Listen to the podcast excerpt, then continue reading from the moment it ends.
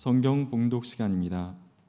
오늘의 말씀은 이사야서 26장 16절에서 19절 말씀입니다.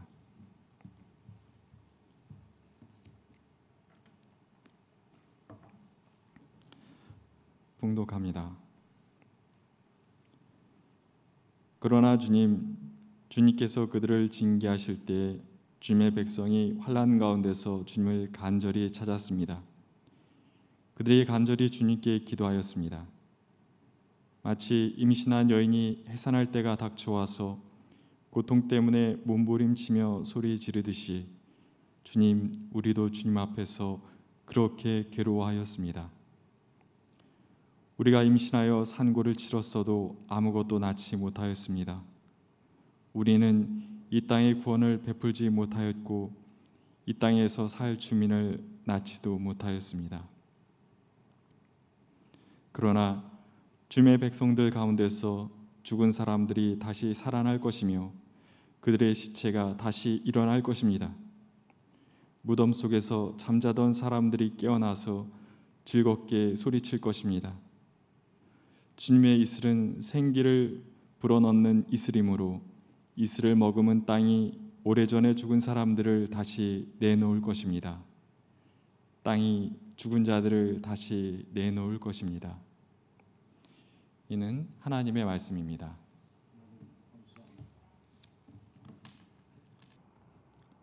어두운 세상에 빛으로 오시는 주님의 은총이 오늘 예배 자리에 있는 우리 모두와 함께 하시기를 간절히 소망합니다. 하루하루 살 얼음판 위를 걷는 것처럼 위태로운 나날이 지속되고 있습니다. 아, 거의 10개월이 지나가고 있기 때문에 어지간히 적응이 되긴 했지만 그러나 확진자들이 많아지면서 우리의 방역 단계가 3단계로 격상이 되면 어떻게 예배를 드려야 하나 하는 걱정 때문에 어, 목회실이 회의도 자주 하고 또 여러 가지 방안들을 마련해 놓기도 했습니다만 이렇게 예배를 이런 방식으로나마 드릴 수 있다는 사실이 참 행복하고 감사하게 여겨집니다. 우리 가운데 어느 누구도 경험해 보지 못한 그런 일들을 겪으면서 저는 새삼스럽게 악조건 속에서도 끈질기게 살아가는 사람들을 생각하며 인간 삶의 위대함을 떠올리게 되었습니다. 고산지대에 사는 사람들, 산소가 희박함에도 불구하고 그들은 행복하게 산다고 스스로 고백하기도 했습니다. 사막 지역에 살고 있는 사람들도 척박한 땅에 살고 있지만은 그러나 이곳에 사는 것이 만족스럽다고 말하기도 했습니다. 혹한의 땅에 살고 있는 사람들 역시 우리로선 상상할 수 없는 어려움이 있음에도 불구하고 자기들의 삶은 축복된 삶이라고 말하기도 했습니다. 무엇보다도 절망의 벼랑 끝에 서 있는 듯 보이지만 그럼에도 불구하고 여전히 희망의 노래를 부르는 사람들을 바라보면 인간은 정말로 위대하다는 생각을 때때로 품지 않을 수 없습니다.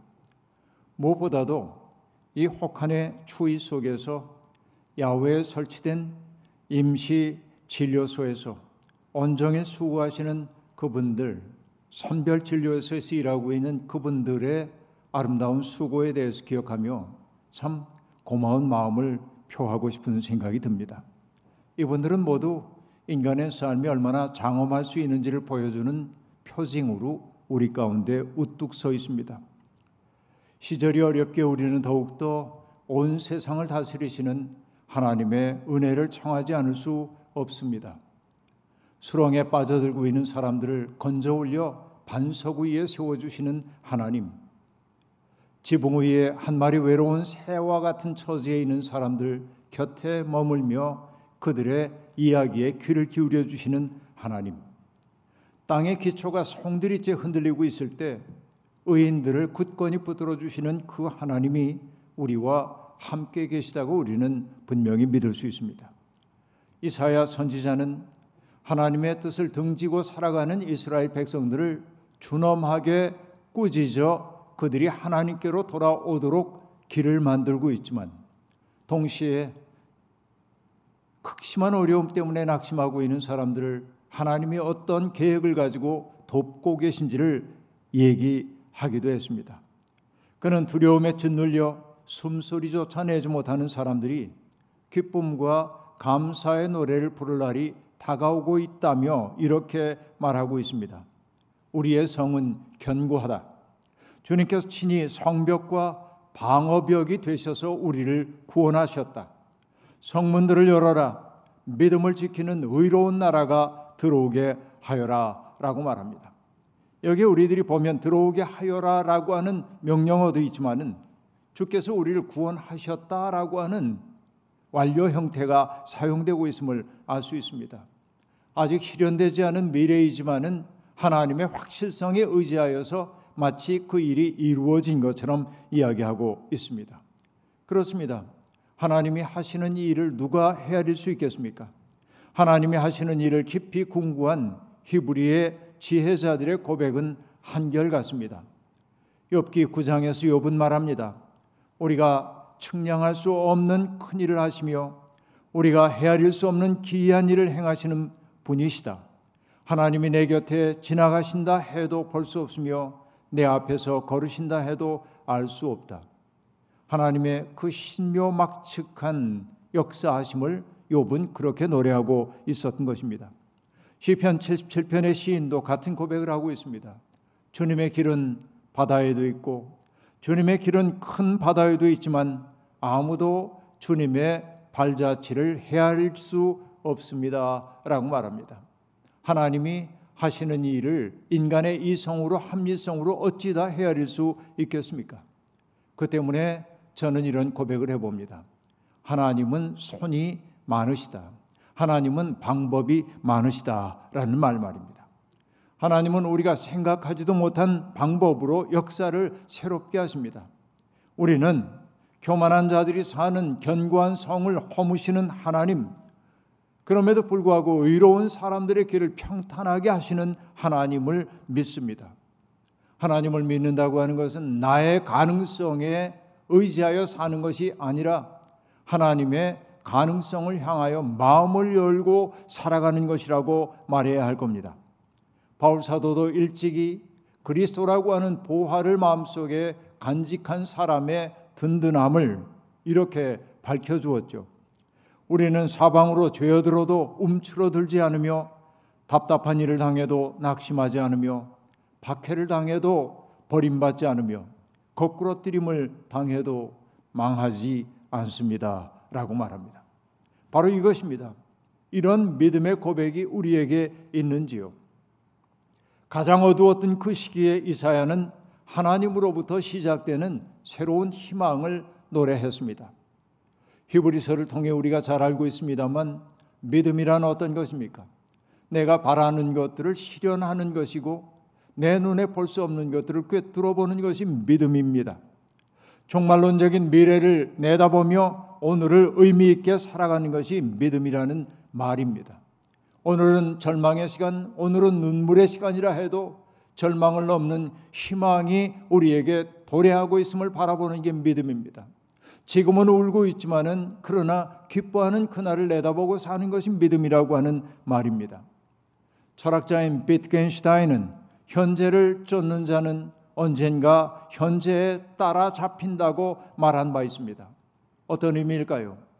당면한 문제 해결에만 급급하다 보면 전망을 잃게 되고 그 때문에 결국 문제의 크기에 압도될 수밖에 없다는 이야기를 이런 방식으로 표현한 것 아닐까요?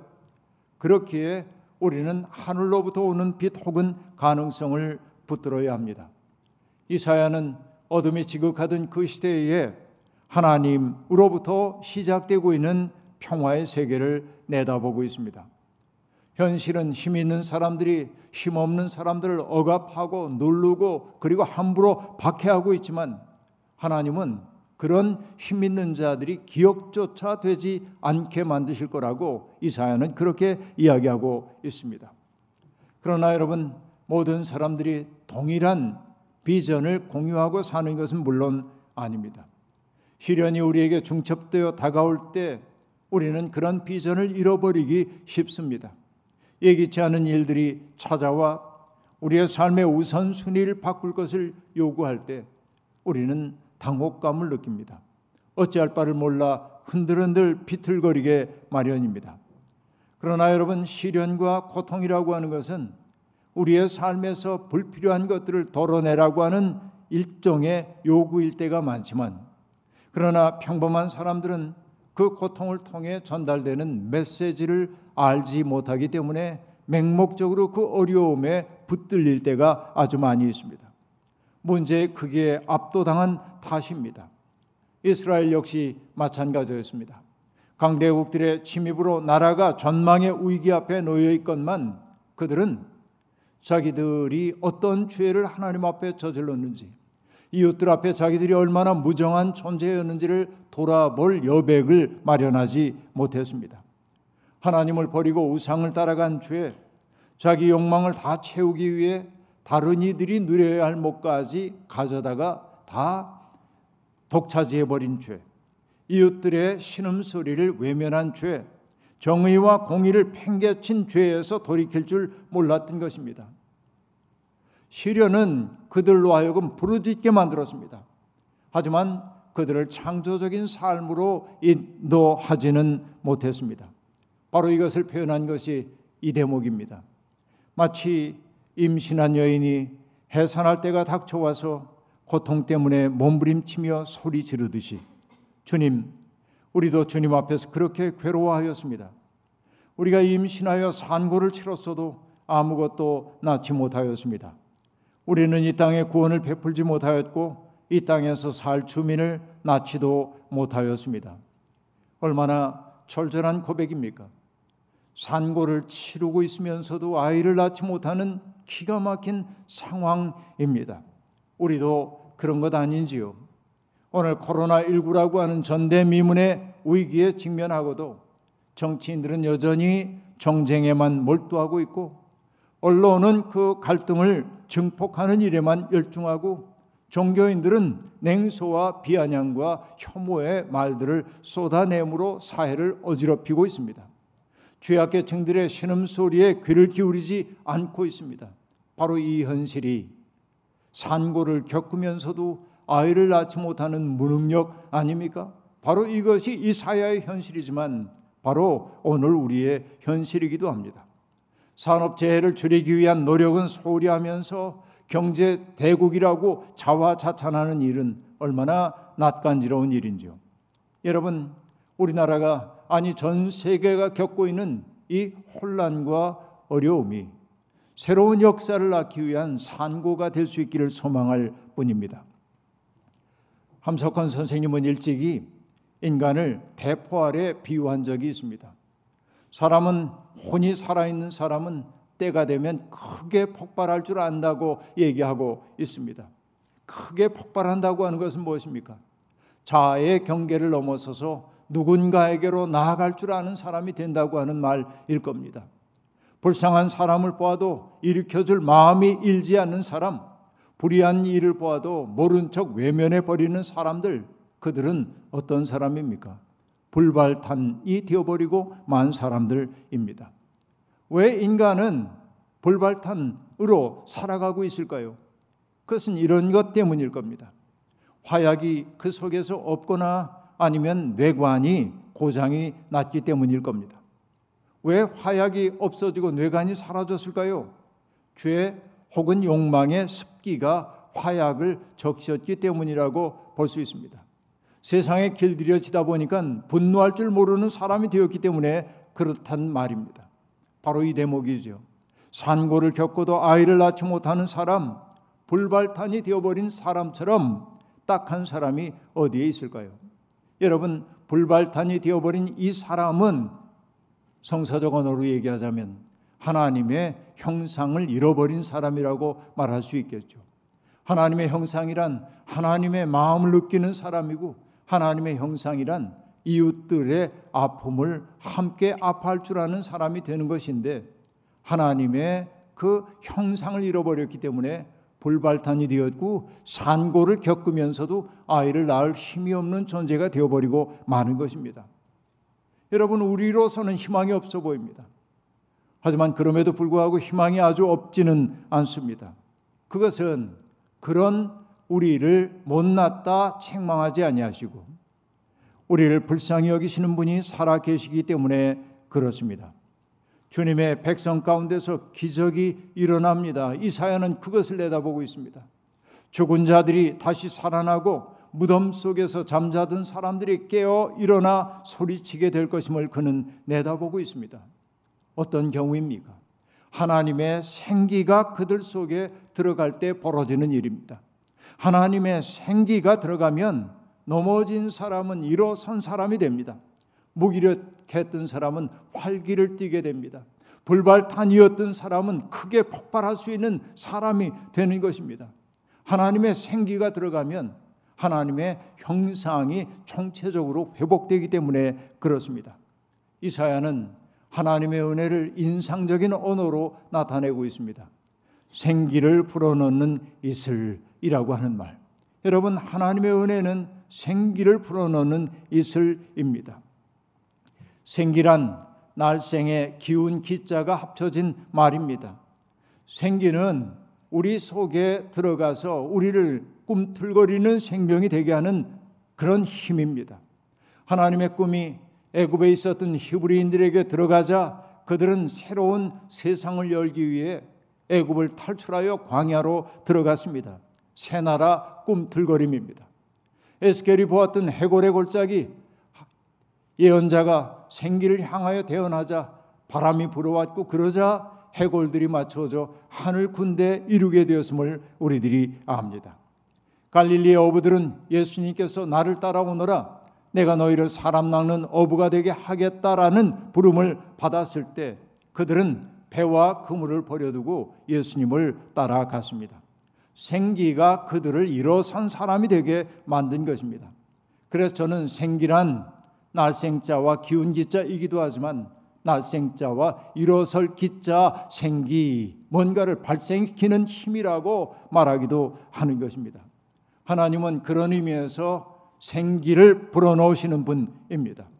생기라고 번역된 히브리어 오라라고 하는 단어는 허브 우리가 허브 식물 얘기할 때 허브를 뜻하기도 하지만 주로 빛 혹은 기쁨과 행복의 빛이라는 뜻으로 사용되곤 합니다.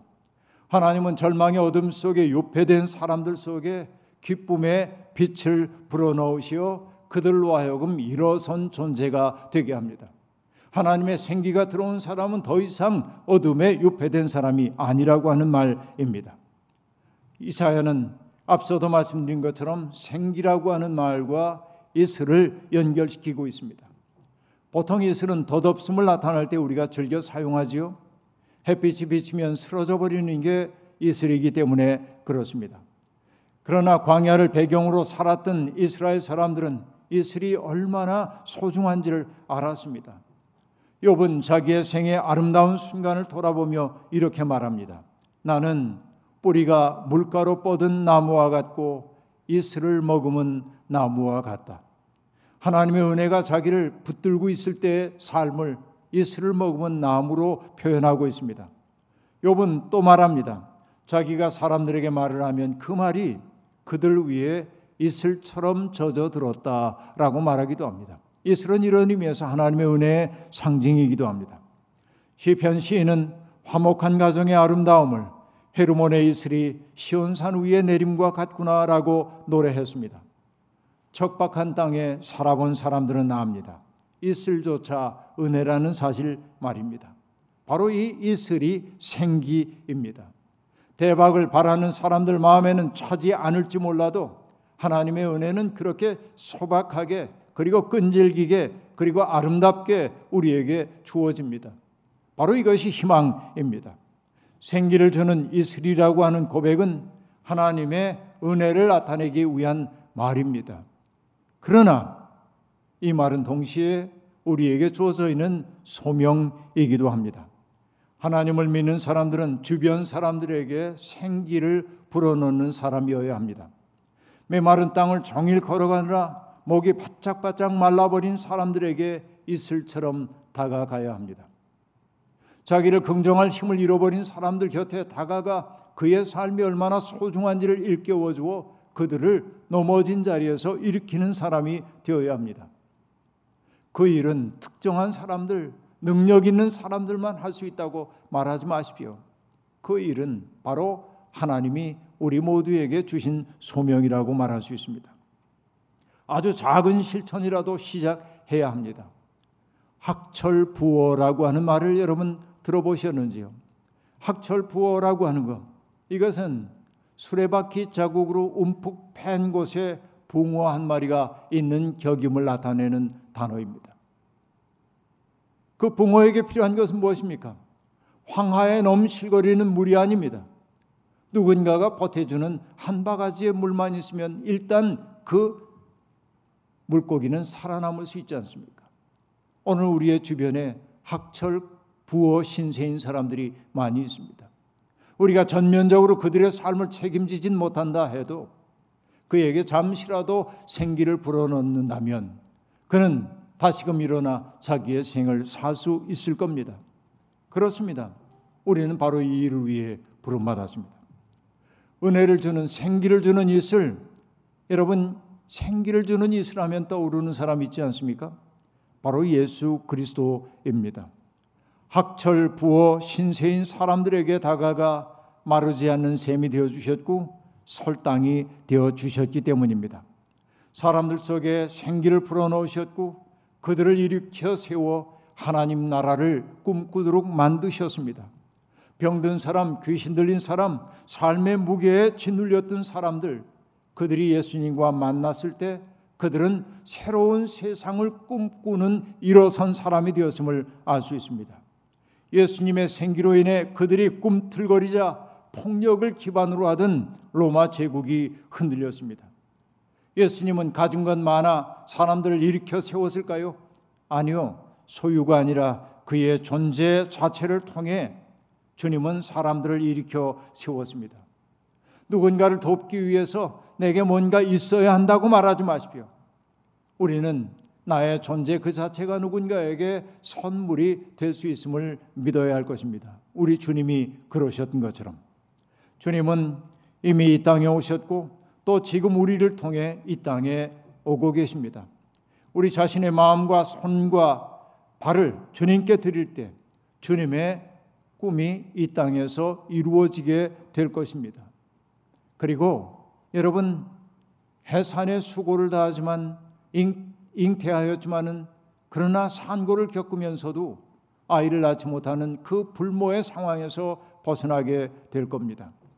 며칠 전부터 제게 자꾸 떠오르는 찬양이 있습니다. 주님 마음 내게 주소서라는 찬양입니다. 보소서 주님 나의 마음을 선한 것 하나 없습니다. 그러나 내 모든 것 주께 드립니다. 사랑으로 안으시고 날 새롭게 하소서. 주님 마음 내게 주소서. 내 아버지. 주님 마음 내게 주소서. 나를 향하신 주님의 뜻이 이루어지도록 주님 마음 내게 주소서. 내 마음에 선한 것 하나도 없습니다. 그럼에도 불구하고 우리의 마음을 하나님께 바치는 까닭은 사랑으로 안으시고 새롭게 해주시는 은혜를 기대하기 때문입니다. 예수님과 더불어 아름다운 세상의 꿈을 가슴에 품고 꿈틀거리는 사람, 생기 충만한 사람이 되었으면 좋겠습니다. 산고를 치르고도 아무것도 낳지 못하는 어리석은 삶에서 이제는 벗어나야 합니다. 하나님이 주님이 우리의 꿈인 것처럼 우리 또한 주님의 꿈이라는 사실을 잊지 마시길 바랍니다. 주님은 우리를 통해 새로운 역사의 꿈을 꾸고 계시기 때문입니다. 어둠이 지극한 이때 빛으로 오시는 주님의 사랑이 우리를 충만하게 채워주셔서 우리도 어두운 세상에 한 점 불빛이 되어 세상 사람들에게 희망을 전하는 나날이 되기를 주의 이름으로 축원합니다. 아멘. 주신 말씀 기억하며 거듭의 기도 드리겠습니다. 자비로우신 하나님, 입안이 바짝바짝 말라가는 것 같을 때 한 모금의 물은 얼마나 소중한 것인지요. 때때로 살다 보면 인생에 지쳐서 낙심되고 쓰러지고 메마른 땅을 걸어가느라 지쳐 쓰러질 때 누군가가 손 내밀어 우리를 붙잡아 일으켜주고 한 모금의 물을 마실 수 있도록 해주면 우리는 다시금 일어나 희망을 품고 우리의 순례의 여정을 계속할 수 있었습니다. 주님, 그렇습니다. 지친 우리들에게 생기를 풀어넣는 이슬처럼 은혜로 다가와 주시옵소서. 주님이 그러하셨던 것처럼 우리 또한 내면에 간직한 빛을 가지고 나아가 오늘 목마른 사람들에게 한 점 물을 한 잔 물을 나누어 주는 사랑의 사람들이 되게 도와주옵소서. 하나님이 우리의 꿈이신 것처럼 우리 또한 하나님의 꿈인 것 잊지 말게 도와주시고 용기 백배하여 우리에게 주어져 있는 이 어두운 시절을 빛으로 밝히게 하옵소서. 예수님의 이름으로 기도하옵나이다. 아멘.